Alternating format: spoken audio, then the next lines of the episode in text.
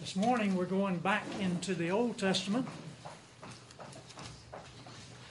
and we're going to take a look at a, an ongoing saga there with Samuel. There's some problems in the land, some of the same types of problems that we have in America today. But uh, we're going to be talking about seeing people as God sees them.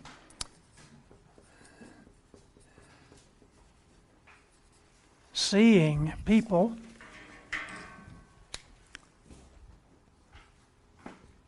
as God sees them. And that means looking for the potential that may be there in people that you might think wouldn't have much potential. Seeing people as God sees them. Now, our emphasis today is going to be that as we seek God and meditate on His Word, we're going to understand that God oftentimes, oftentimes uses insignificant situations, those days when it seems like nothing is happening, insignificant people in the eyes of the world to develop the message that He would have in our lives. And you can probably think back to some incident in your life or some situation where God used something as a turning point that uh, really you didn't see what he was doing at that time. Famous last words. If I had known what the Lord was doing, I would have tried to cooperate with him a little better. Well, we can look into his word and learn how he works because his ways are not our ways, his thoughts are not our thoughts. So our key verse is going to be 1 Samuel 16:11. There is still the youngest but he is tending the sheep. You know who we're talking about. Now, there are three common errors that Christians make, people make, with regard to what God is doing in your life. I'm not going to write them on the board because you'll easily remember. First is looking at the outward appearance in circumstances. Everything's falling apart. Everything is caving in, even as Mark was talking about there with the disciples in the New Testament. It's Friday and everything is really looking badly, but Sunday is coming, looking at the outward appearance and circumstances. Second thing would be looking at the outward experience, at the outward appearance of people. Looking at the outward appearance of people just checking out some guy and fitting him into a mold that I may have in my own thoughts. And the third thing would be overlooking little people. Overlooking little people. Now, when I say little people, I'm not talking about children necessarily. I'm not talking about uh, midgets or people that are short in stature necessarily. I am talking about people who may seem insignificant in the eyes of the world. That could be the janitor or the maid. That could be the garbage man. That could be the greeter at some store. That could be the guy who does the dirty work out on the farm. Or that could be the little brother or the little sister. We just take a look at these people, we kind of take them for granted but we don't think that they would have the power or the prestige or the position to do something that would be great or that God would use as a turning point. We're going to see one of those people today. You know who it is. Dr. Francis Schaeffer uh, wrote an interesting little book, No Little People. And of course, No Little Places, like Bethlehem, just a little bitty village no one gave much thought to. Well, here's what he says Nowhere more than in America are Christians caught up in the 20th century syndrome of size. Size will show success. If I am consecrated, there will necessarily be large quantities of people, dollars, etc., this is not so. Not only does God not say that size and spiritual power go together, but He even reverses this, especially in the teaching of Jesus. He tells us to be deliberately careful not to choose a place too big for us. We all tend to emphasize big works and big places, but all such emphasis is of the flesh. To think in such terms is simply to hearken back to the old, unconverted, egoist, self centered me. This attitude, taken from the world, is more dangerous to the Christian than fleshly amusement or practice. It is the flesh. Well, that's an interesting observation. I think that is probably true with regard to the way that most people see things. So occasionally, the old nature does affect our thinking. And when it does, we kind of tend to falter under the burden of difficult circumstances because we don't see God behind the curtain working in those circumstances. We tend to look at successful people and think if we could only enlist them for the job, everything would be okay. Do you believe that in the news today? The presidential candidates? Maybe there's some element of truth in that, but that's the way we tend to evaluate all kinds of things. And we fail to notice the little people who are significant in God's eyes and whom God may want to use to accomplish something in our lives. Now, let's take a look at that first category looking at outward appearance in circumstances. We're in 1 Samuel 15. Samuel the prophet is grieving over what has happened in his nation. His nation, earlier in the day, has rejected Samuel and his sons. Now, it was true that his sons were bums, but the people said, We demand a king, one who can lead us like the nations one who can throw out the first baseball at the beginning of baseball season, one who can lead the parade downtown Jerusalem, one who can lead the army forth to victory, all those things. And we don't want these guys that are your sons that were living in immorality, even connected with their official duties at the tabernacle. So it was true that the people needed better leadership. Samuel was old. And of course, uh, his sons were trained as the priest. God did have in mind better leadership, but the people demanded it, getting a little bit ahead of the game there, ahead of God's timetable. So God said, Okay, you want a king?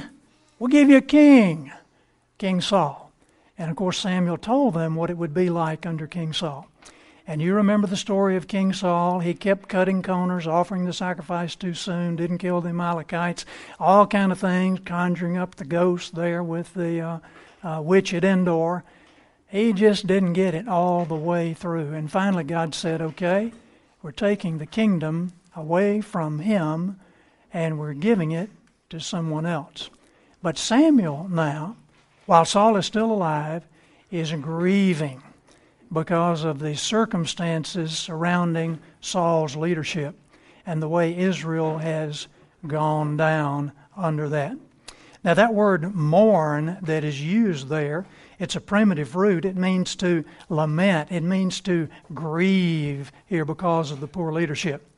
And that's a natural response because we see in Proverbs 29 2, when the righteous are in authority, the people rejoice. But when the wicked bear rule, the people mourn. But the Lord, in essence, said to Samuel, Stop looking at the outward appearance. I've got something else for you here. This is 1 Samuel 16 1. And the Lord said unto Samuel, How long will you mourn for Saul, seeing I have rejected him from reigning over Israel? Fill your horn with oil and go, and I will send you to Jesse the Bethlehemite, for I have provided for me a king from among his sons. A new king, well and good. But by now, Samuel is so caught up in the circumstances that he is beginning to be fearful. And Samuel said, How can I go? If Saul hears about it, he'll kill me. Going to anoint a new king? That's never going to do. Saul will remove my head from my body. Now, in Scripture, we see a lot of people that didn't obey God, but Samuel finally did obey, and he went. And when he went, he overcame his fear. We have a tendency to evaluate people and situations by how they look today. How does it look today? It doesn't look so good today. Here's a young man. His potential doesn't look so good today. But isn't it great that God doesn't evaluate us on today? The way we look or what we do. Now, He does evaluate us on a day, but not today. He evaluates us on one of Christ's days, the day that He died on the cross. So we have to remember that we have a bad day occasionally. We may have a whole bunch of bad days in a row. Christ had a bad night in the Garden of Gethsemane.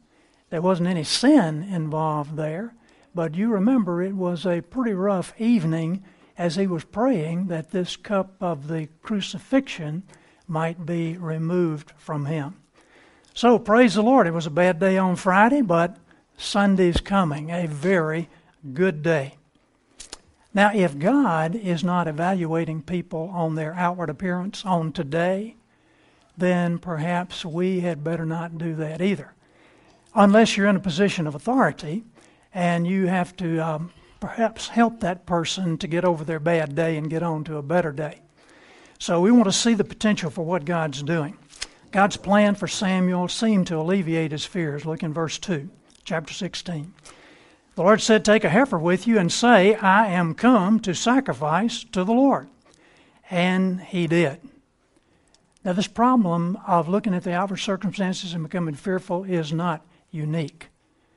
Because when Samuel drove into Bethlehem in his old military jeep with his adjutant general flag flying, the people probably said, Uh oh, here comes the judge. I wonder what he's going to do. The king probably sent him to confiscate all our lands and put us in jail and they were filled with fear. The elders were fearful. Samuel did that which the Lord had spoken, came to Bethlehem. This is verse 4. And the elders of the town trembled at his coming, and they said, Do you come peacefully? Proverbs 28 28. When the wicked rise, men hide themselves. But when they perish, the righteous increase. Oh no. Here he comes. He's coming to get us. But Samuel said, Peacefully am I coming. I've come to sacrifice unto the Lord. This is verse 5. Sanctify yourselves, come with me to the sacrifice. And he sanctified Jesse and his sons and called them to the sacrifice. Now, Samuel, who had mourned over the outward appearance of the circumstances, now moves into the second error and that would be misjudging people according to outward appearance. So here we go.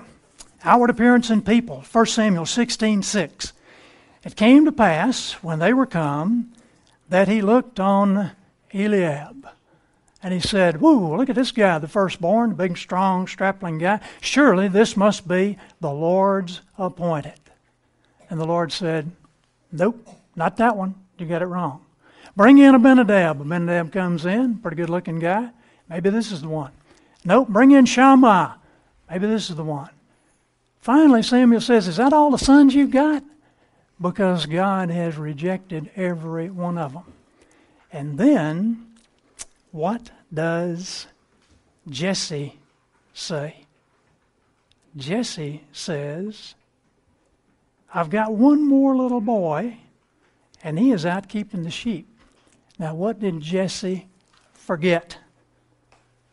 He forgot little David, one of those little people at that time. Just a boy out tending the sheep. Now, this is bad.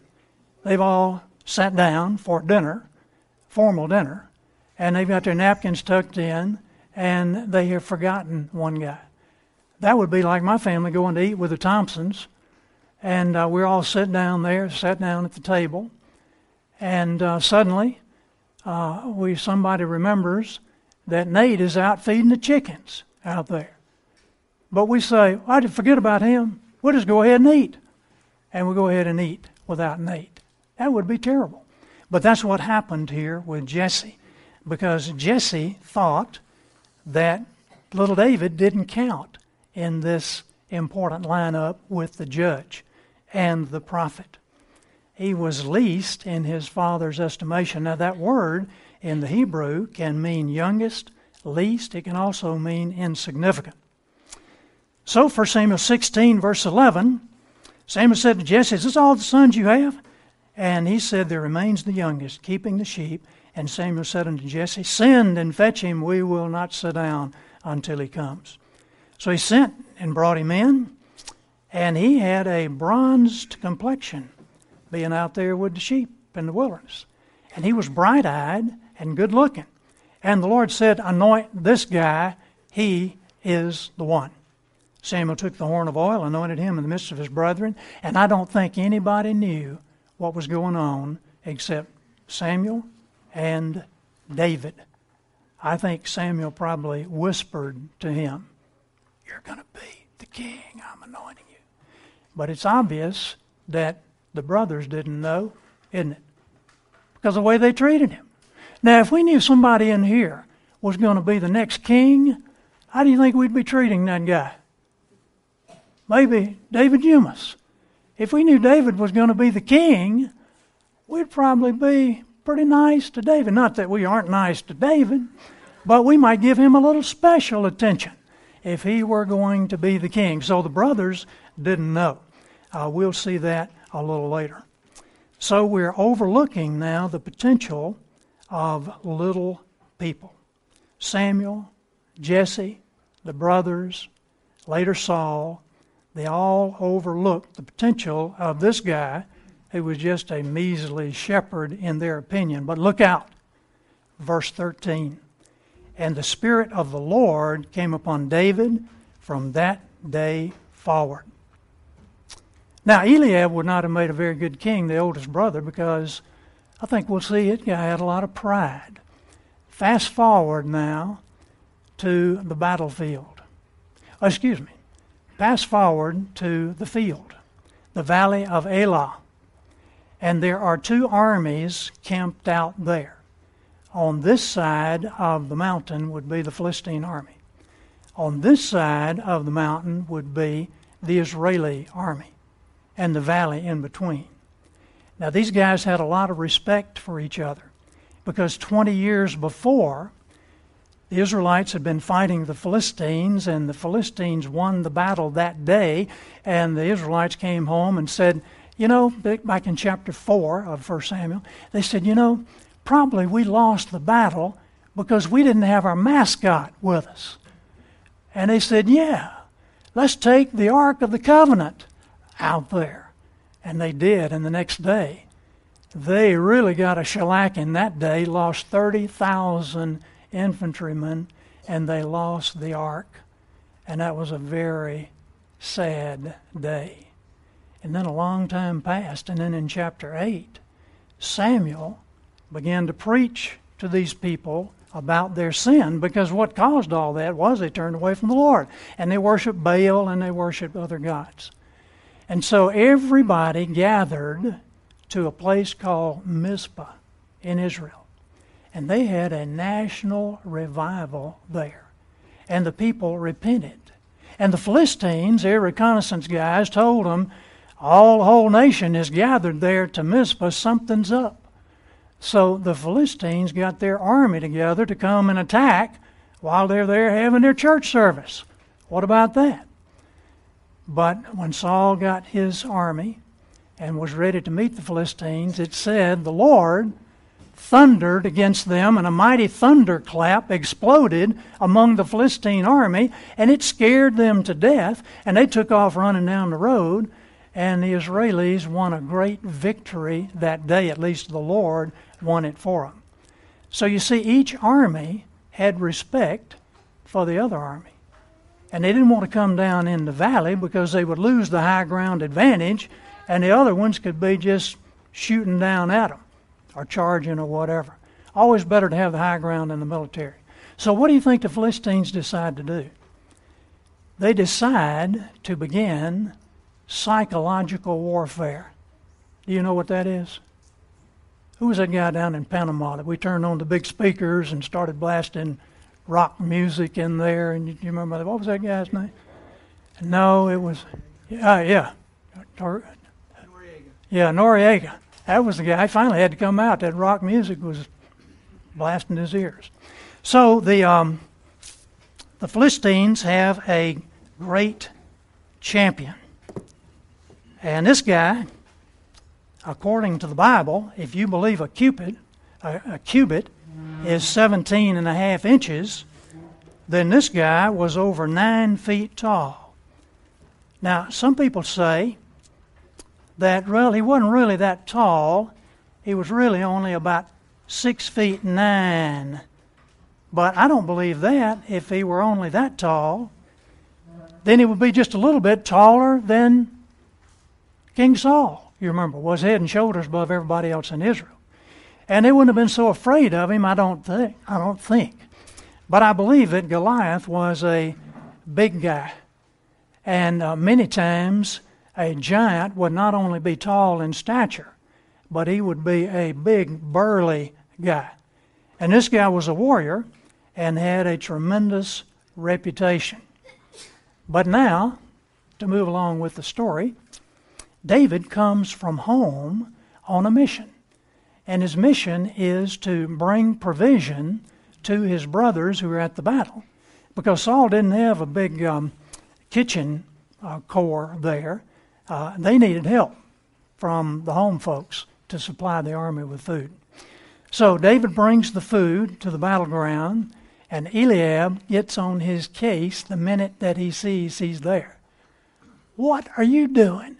You've only come to see the battle. David is thinking, What battle? All I see is two armies camped out here. Who's with those scroungy sheep back in the, back in the wilderness? You think you're really hot stuff. What are you doing out here? And Eliab probably forgot something else, too. He not only forgot to thank David for the groceries, he probably forgot to ask the blessing when they sat down to eat them. Eliab is a guy who falls into that category who fail to see the significance in this little guy being a younger brother. So while David is there, the giant comes out. And the giant begins to yell his daily taunt. It's been going on for 40 days. And you can see how, uh oh, the giant is um, a little wary of what happened last time here. Sometimes he falls down. At any rate, he's out there railing against Saul and Saul's God. And um, David hears him. And David says, What in the world is going on here? And some men in the army say, Yeah, anybody that kills him gets a great reward, and Saul's daughter as well. Evidently, his daughter didn't look like Saul, but uh, she was probably a lovely young lady because this was going to be pretty good reward. So David is thinking about that, and he hears the taunt, and David can't stand it because he sees things as God sees them, not as the men in the army see them. And finally, David says, Hey, I'll go and fight the giant. But remember now, most of the people there, including the king, they see things the way men see them. And here's what he says He said, You can't go. You're just a boy. He is a grown man, a powerful man. And not only that, you're just a shepherd. This guy is a warrior. And not only that, but he's had experience in fighting men, fighting people. And David says, Oh, I've killed a lion and a bear trying to molest the sheep. But Saul said, Well, I don't think you can do it. But if you want to try it, take my armor. Now, David was pretty sharp. We always think of David as the gross underdog in this story, but he was pretty sharp. And he realized that if you got on all that armor, you're not able to move very quickly. You're not very agile if you got on that armor. The giant has on armor, And I don't think the giant was really very agile. I think he was just a big lumbering guy that went crashing through there and did whatever. So David is thinking. He's looking at the situation. He's thinking, oh, there he goes. He's not very stable. He's thinking the army guys, Saul's army, they're thinking that the giant is defying the armies of Saul. But I see that he's defying the armies of the living God. Those guys are thinking this giant is too big to hit. If you hit him, he's going to crush you to powder and chop you in mincemeat with that megasword that he carries.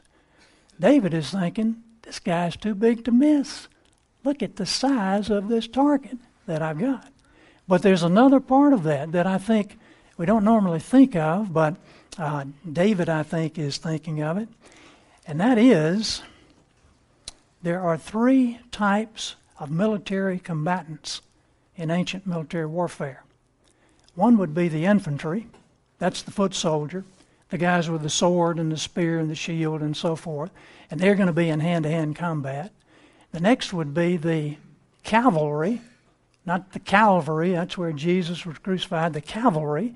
And those guys were going to be mounted on horses or camels, and they were going to have an advantage because they would be up above you fighting down, and beside the horse might trample you in the process. That's the infantry. But then we had the artillery. And those would be the guys who back behind the lines, the catapult operators, the archers, and the slingers. Now, in ancient warfare, the slingers were very important. You see in Judges 20:16 among all these Benjamite soldiers there were 700 chosen men who were left-handed, each of whom could sling a stone at a hair and not miss. We can't even do that with a rifle today, unless you're pretty good and you got a scope on the thing. And then in 1 Chronicles 12:2, Benjamites, again ambidextrous Benjamites, they were equipped with bows, using both the right hand and the left to sling stones and shoot arrows from the bow they were Saul's kinsmen from Benjamin. So Paul Kriwaczek wrote a book, Babylon, Mesopotamia, and the Birth of Civilization. And he writes about the effectiveness of the sling in ancient warfare. He points out that a baseball pitcher or a cricket bowler can throw a ball at about 100 miles an hour. The record in the major leagues is 105 miles an hour for some pitch that some guy threw on a particular day. Due to the fact that the sling is as long again as the thrower's arm, that will double the projectile speed. So a slinger might be able to throw a stone over 200 miles an hour. Imagine getting hit just with a baseball or a golf ball that somebody threw right there.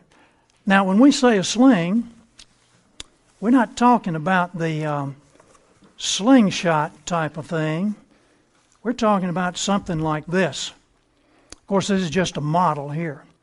But one end has a loop, and it might go around your hand, or in this case, some of your fingers. And then you hold this other end in your hand, like so. Get those evened up. Let's get a smooth stone, stone from the Elah Brook, which is a dry riverbed most of the year. And that stone goes in there just like that.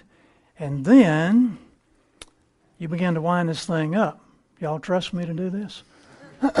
well, you get it going, and then you let go, and that stone flies out of there. And it seems that uh, many guys started working on this when they were just boys, and they were very, very accurate. So back to the guy's book here. The longbow arrow only travels about 134 miles an hour because the flight feathers have so much drag. So according to Kriwaczek, it's thought that a skilled professional slinger might approach the muzzle velocity of a 45 caliber bullet, which is 150 meters per second. The modern world record distance for a stone cast from a sling by Larry Bray in 1981 is 437 meters with a 1.8 ounce stone. That's a stone just about that size. That's 1,434 feet. In retrospect, uh, retrospect, Bray believed he could reach 600 meters with a better sling and lead projectiles. The ancient Romans used lead projectiles. That would be a length of six and a half football fields. Now, you can imagine it takes a lot of power to get a rock going that far. That would be from here to the highway, and maybe a little further than that. So these were not toys and these were not this kind of sling. These were a very formidable weapon.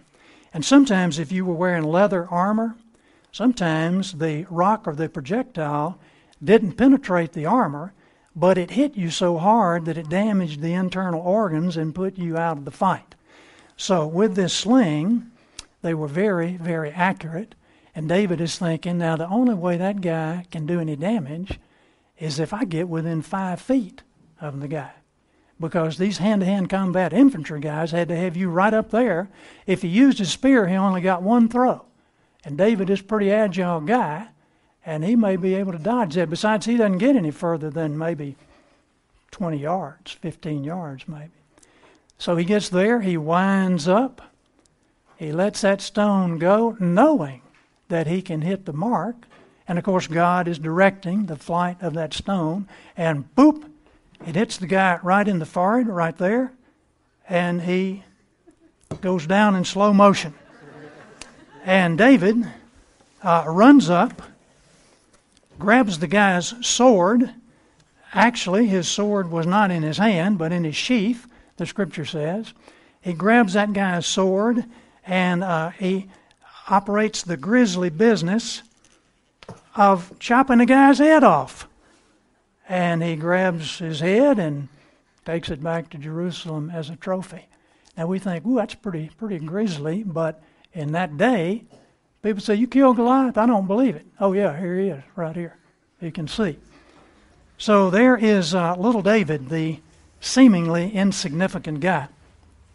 Dr. Harold Sala tells an interesting story in his book, People Who Made a Difference.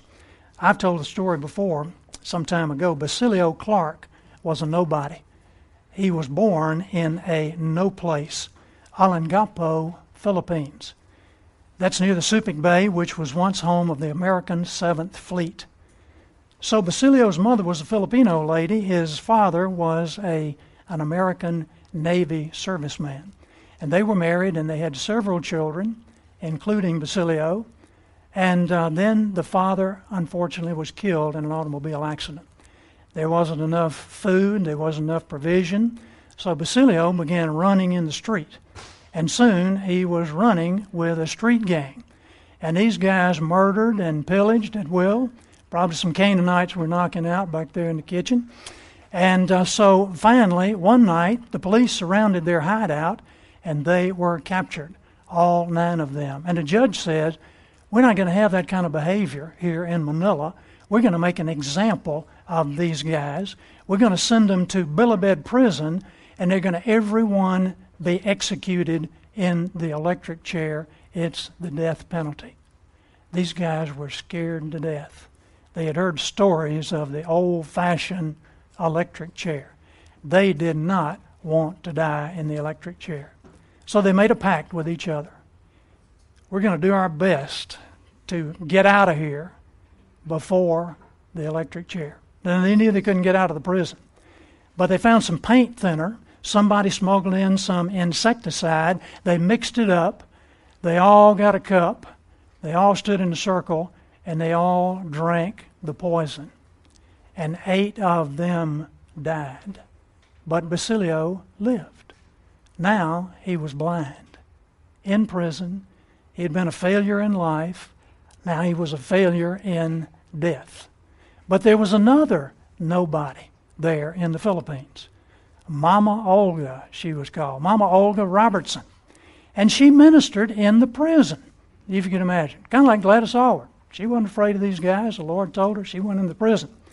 And so she was pretty smart. She gave Basilio a radio that only had one station on it the Far Eastern Broadcasting Gospel Station. So this guy had to do something. He couldn't even read. And he listened to that station and he was converted. And he got down on his knees and asked Christ to come into his life. And Mama Olga discipled him. And then he began to grow and he repented and began leading others to the Lord. And the president of the Philippines heard about this guy and granted him a pardon.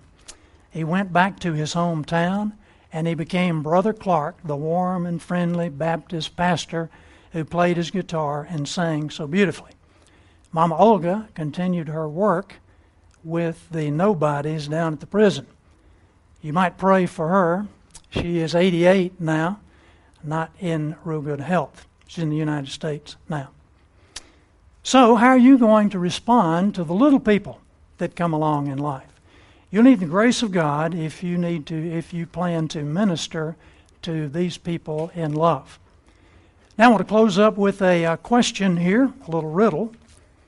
Many times we don't notice insignificant things, but who in the world of nature is so completely insignificant that he goes completely unnoticed until he is hungry? This is a vicious killer who has resulted that his work resulted in the death of 50 million people in the world. One day, my two oldest sons went down to the neighbor's barn. They went into the barn, but they didn't stay very long. Soon they came out running, howling, dancing, because they had been attacked by this killer. There he is. It's the flea. The flea. The flea who feasted on infected rats spread the bubonic plague over Europe that wiped out half the population of Europe in the 1400s. Incredible. If you scratch him, it doesn't do any good. You know why? He's armor plated. You can see the armor there. And many times that's the way sin is. Oh, it's just a little bite. We don't think it's going to count for anything. But suddenly there's this terrible disease and it's contagious and it's spreading around. Well, we want to keep in mind what Jesus thought about insignificant things, the widow's mite, and insignificant people. People like a little child. Bring a little child here. And he says the kingdom of heaven is like unto a little child. And the 99 sheep that were safe in the fold, but the one lost sheep that Jesus went out to save. The widow and her offering, the little boy who had the lunch. Jesus is always focused on whatever's there, whatever's available. He sees the potential of those things, and we want to too. Let's pray. Lord, we understand that we need the love of Christ in order to treat people the way they ought to be treated. We need the wisdom that you give us through the mind of Christ and through your Holy Spirit to see the potential of little people, little circumstances, little situations. And we ask, Lord, that we might have great faith and confidence in you because there will be plenty of Goliaths in our lives for us to battle.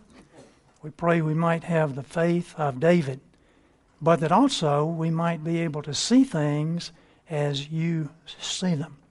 Help us to be ready with our spiritual weapons. Help us to be skilled in the use of them. And we ask, Lord, for better leadership in this land. And we pray in Christ's name and for his sake. Amen.